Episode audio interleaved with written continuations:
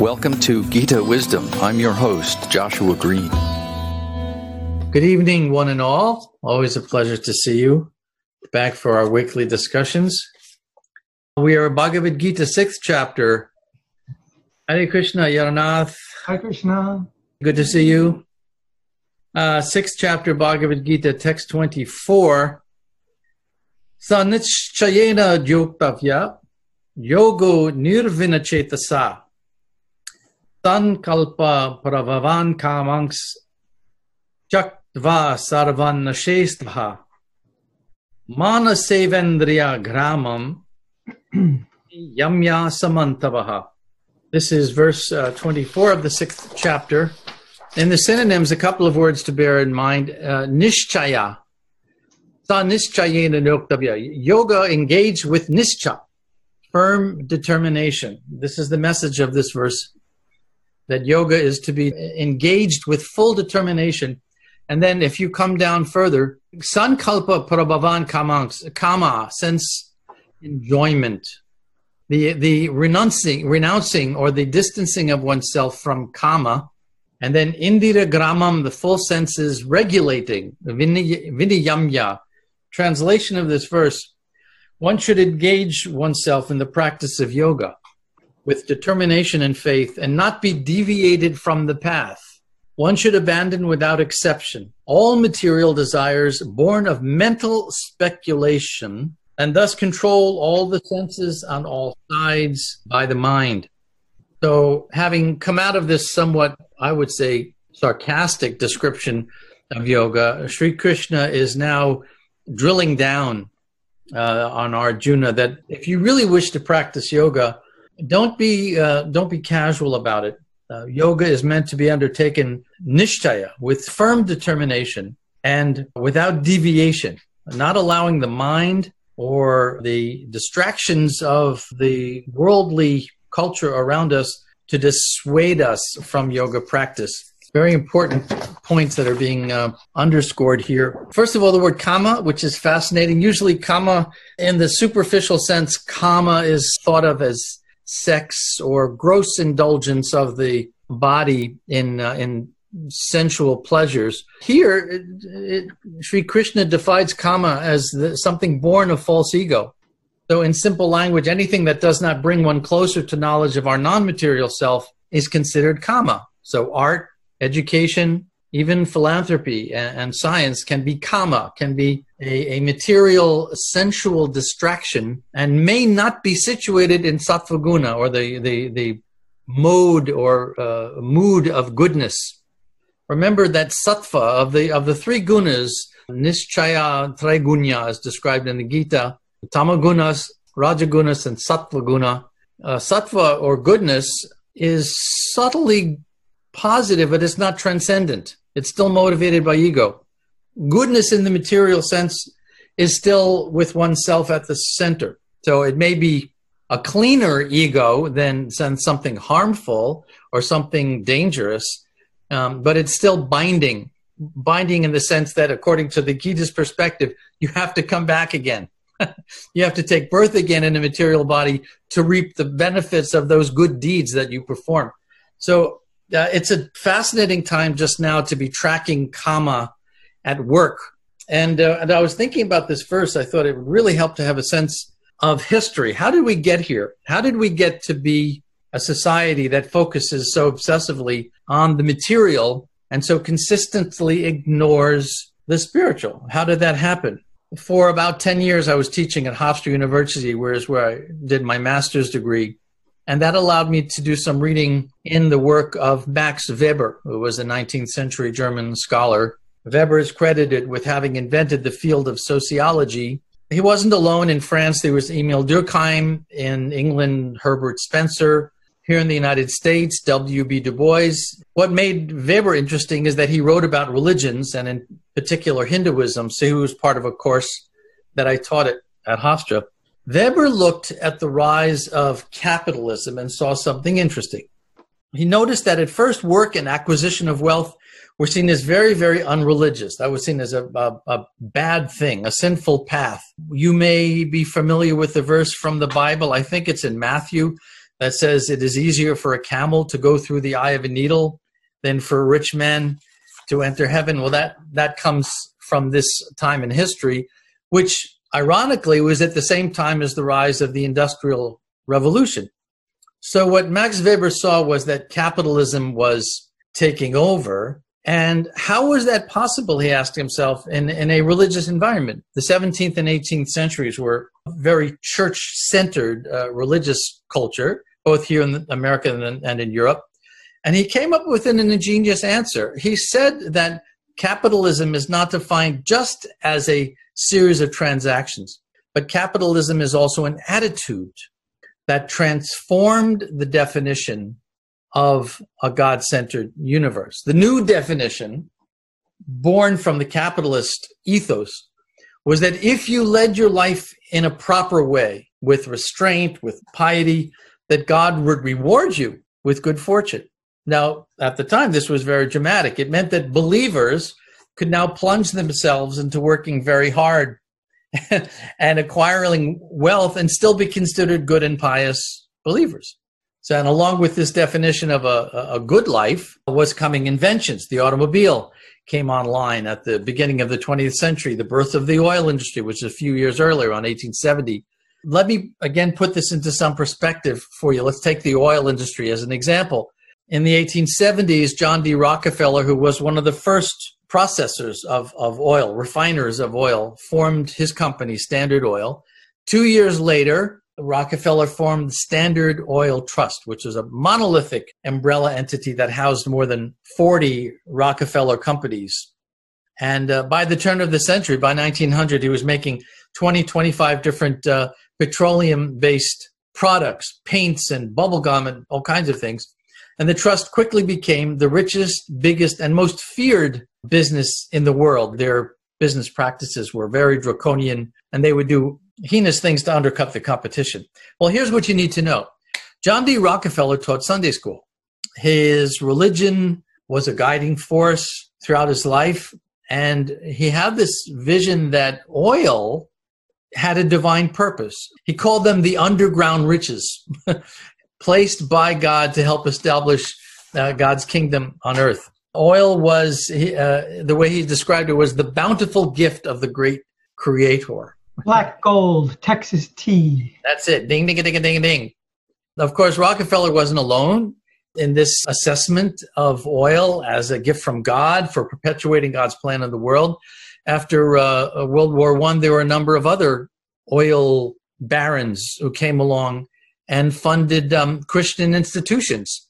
Uh, John Baylor funded Baylor University. One of Baylor University's graduates, by the name of Richardson, Sid, Sid Richardson, became a millionaire in the oil industry and a major, he was the money behind evangelist Billy Graham. Billy Graham's mission was funded by money from uh, Richardson oil wells. So there's some other names you might have heard of in the oil wealthy families like the Hunts, the Letourneaus.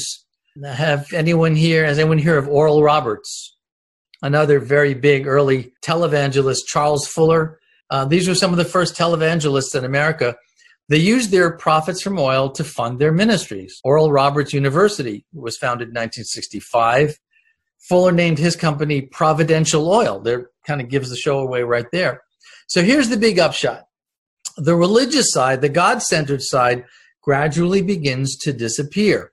And what remains is the pursuit of wealth for its own sake. So here's the logic the logic is okay, I'm praying to God to give me wealth, but I'm getting the wealth just by working hard and maximizing my profits. Why bother praying anymore? So Weber concluded with this rather tragic prediction. And this is a quote. He said, Today, this system, meaning consumer capital culture determines not only the life of those directly involved with business, but of every individual who is born into this mechanism and may will continue to do so until the day, now hear this, may continue to do so until the day when the last ton of fossil fuel has been consumed. Amazing prediction here. A hundred years ago, he was making this prediction that our tendency to consume and to want more and more once this blessing of approval on uh, on accumulation of wealth has been given is unending. And he was absolutely correct. And of course we've been dealing with the consequences ever since. And if you go back to the roots of economic theory you look at the writings of Adam Smith John Maynard Keynes and others they all saw work in capitalism as a means for serving the interests of humanity the capitalist system initially economic theory describes was meant to make life better for people by allowing machinery to do the work. So we would have more time off for pursuing spiritual practices practicing yoga. That was that was the original idea. It assumed however that nature was this unlimited resource that we could keep drawing down on nature forever. And of course what happened was just the opposite right? The system inflamed desire more and more. It was like this fire that burned hotter and hotter. And now the system no longer works for us. We work for the capitalist system. Now, if you wanted to get into this a little deeper, you could look at some of the more recent economic theorists like Milton Friedman, or today at New York University, there's um, a very well known economist named Nouriel Roubini who writes about this uh, eloquently. So, what has all of that got to do with yoga or this verse from the Bhagavad Gita? Well, look, let's look at our current situation. The 13th Amendment abolishing slavery passed in 1865. So, why the persistence of systematic institutional racism? Same reason. Without cultivating inner vision, without understanding that there's a part of us that has absolutely nothing to do with the sensory experiences of the body and mind, without going deeper inside an understanding of who we are and who other people are, it's impossible to avoid judging by externals. You'll will always be judging people by their wealth, by their position, by the color of their skin. I like what Jimmy Fallon said. I don't want to just be another white guy who says, let's be the change. I want to know what the change is. That's a wonderful question. Now, he didn't answer that. he didn't answer that question. What is the change? But it's the right question. So the Gita's answer, the yoga culture answer is this stop defining life by what you can measure. That's just the tip of the iceberg.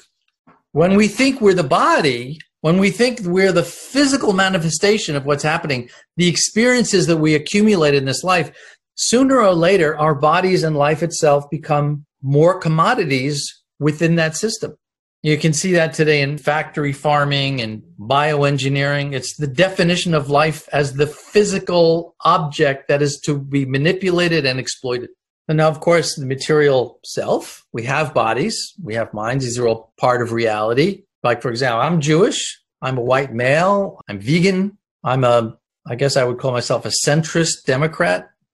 So that's all part of who I am. It may be the external part, and therefore it's variable for example, I, I, I swear to you, I'd vote Republican if the right candidate came along. So those material labels are variable; they change. Uh, I'm Jewish. I could become something else. I could convert to something else. Those selves are variable. What is the invariable part? That's what this verse in Gita is pointing to. The unchanging common ground of all life, all beings, whatever their physical form. Atman, consciousness.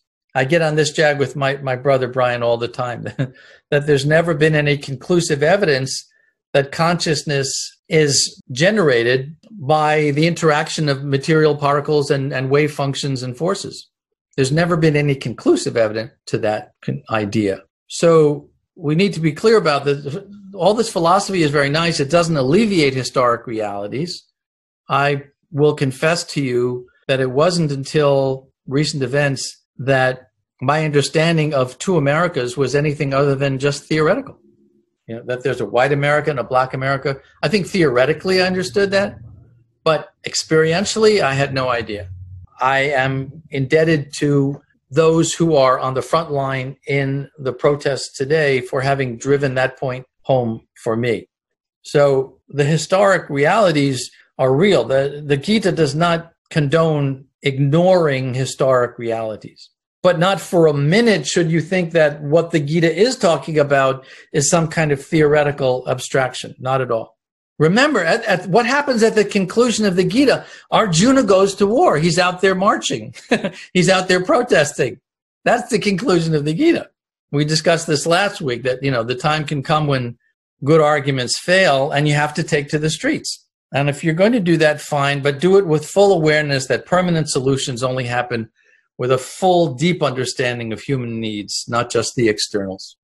You know, what's interesting about this, of course, is that you can extend this exercise of looking inside the Gita verse from a perspective of historic background. You can do that with anything. You can do that with racism in America, animal abuse, poverty. They all have their origins in historic time. None of that is endemic to life. Hatred is not endemic to life. Let me see by a show of hands how many of you have seen this series on Netflix called Tiger King. It's all right. I won't hold you against you. You can hold your hand.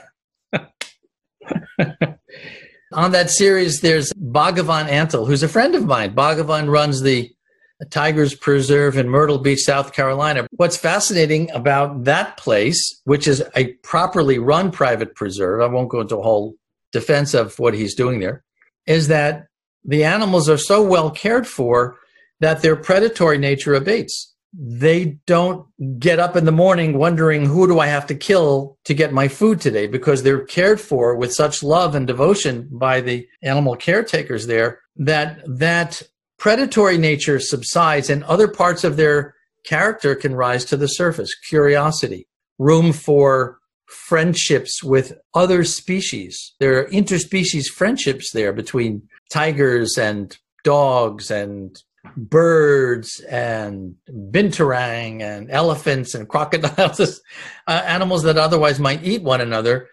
Karen, you've been there, you've seen it yourself too.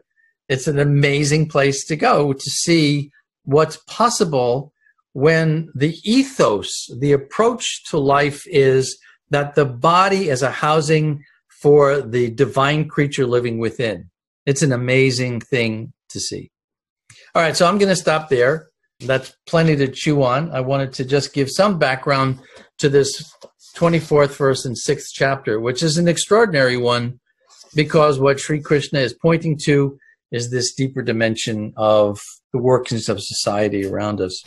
The floor is open for comments, ideas, questions. Ananda Vilas Prabhu? Hare Krishna Prabhu. I was just saying this, we should see the world as a object of like a reciprocation. It's not a recreation or fun that's always, which takes central place nowadays. I mean, it's the object of reciprocation. More you do good, the good will return. More you do bad, bad will return. I mean, there are good people, black community or my community, your community, white community. There are good people, and always there'll be the world is defined by the conflict actually. Material world is defined by this conflict. There are different but what i am learning from you see it as in state of yoga we see everything as equal at one level. Yes definitely. Yeah that's in gita samatvam yoga uchate that the goal of yoga is to achieve that ability to see beneath the surface of the material circumstances to that underlying spiritual platform? It's a place like reciprocation is always there. I have seen that. Yeah. It's a wonderful place to be, uh, and it's possible. That's the whole message of Gita. You can get there, uh, nishchaya, with firm determination, as long as you continue to practice. Again, I talk with Brian about this. You know, the the the necessity for maintaining the practice, even under extreme conditions where we can't even get together physically in the same room as we once could that steadiness of practice is what ultimately gives birth to the to the the uh, clarification of consciousness. Just stick with it. Just keep going. Don't give up. Whatever you do, don't give up your yoga. Just keep going. It works. It does work. You know, uh, not just from I'll tell you from my own experience. I've been doing this for half a century. The clarification of thoughts, the ability to step outside your own certitude I've found that happening over the course of time with chanting my mantras and practicing yoga. I don't have to be right all the time anymore. it's fine to acknowledge that other people have their covenant with the divine. And it's, isn't it wonderful that we can all come together with our various perspectives on that?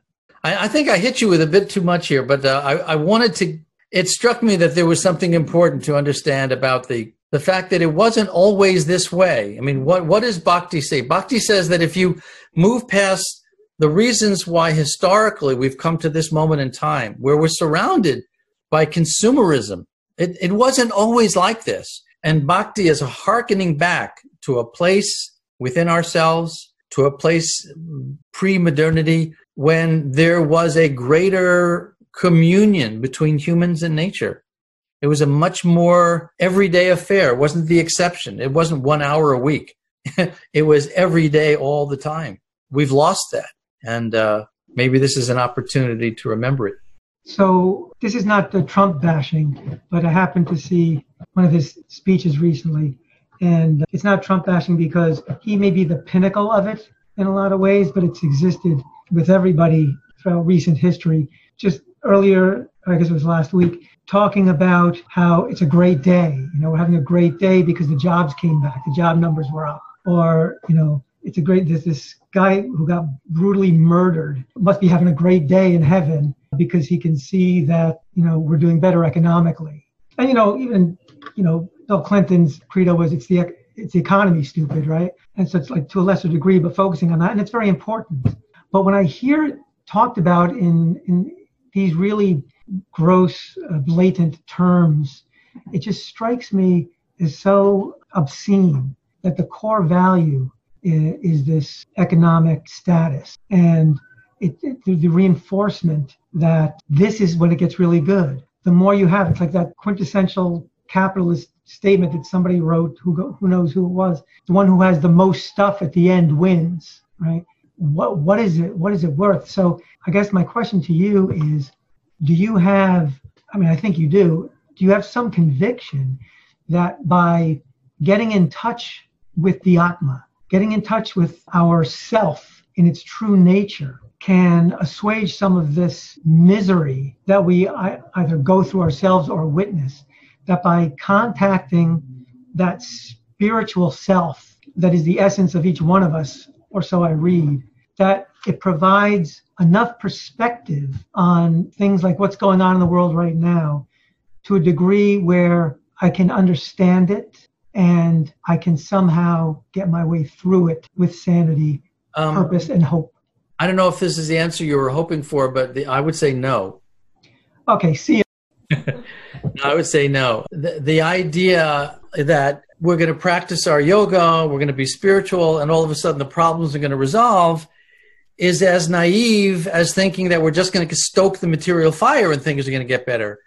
Both perspectives are utterly dangerous and naively wrong. The necessity of the moment is to have that knowledge of oneself on the deeper level, but to use that to apply to very practical issues around us. I, I you know, look, somewhere along the line, somebody decided that if the Dow Jones goes up, it's a good day. Well, I think that's a bad day. You know, it means the material fire is just getting hotter and hotter. I'm not sure that's necessarily a good thing. At the same time, I'm also aware that I live a very privileged white male life, and I'm not confronting the daily realities that other people confront. I try to be very careful about that.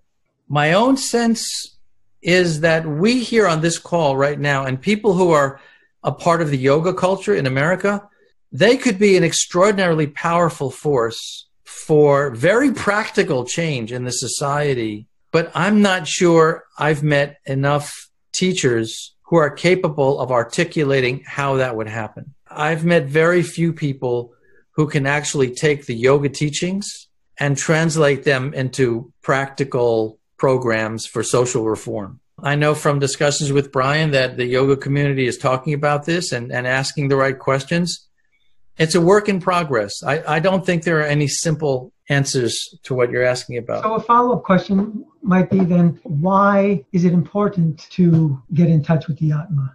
Well, if if you don't know who you are, how can you adjust your real self-interests? If we don't know who other people are, their true selves, how can we possibly establish an effective communication with them? you know if everything is based just on material circumstances then the thing is going to break down sooner or later. You will not be able to establish, you may be able to establish some short term solutions just by legislating, just by rearranging the pieces. I don't think we're going to come to any long term solutions there because ultimately your interests and my interests are different. If I don't see you as made of the same spiritual essence as myself, at some point we're going to come to blows.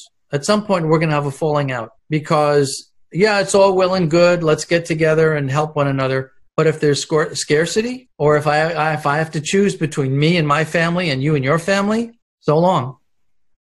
There'll be a, a, a falling out at some point if the only element you have is material there's a necessity for understanding the true nature of life, I think, in order to come to a lasting resolution to some of the issues we're facing today. But what that looks like, uh, wiser minds than mine have to come up with the description.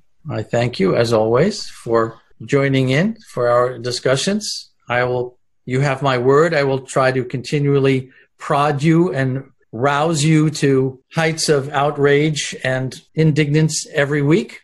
So please come back again next Tuesday when we will be discussing verse 25 of chapter 6 Bhagavad Gita. And uh, we'll see what we can come up with that'll be uh, fun and interesting. Thank you all very much. Wish you a wonderful week. Thank you for listening to Gita Wisdom.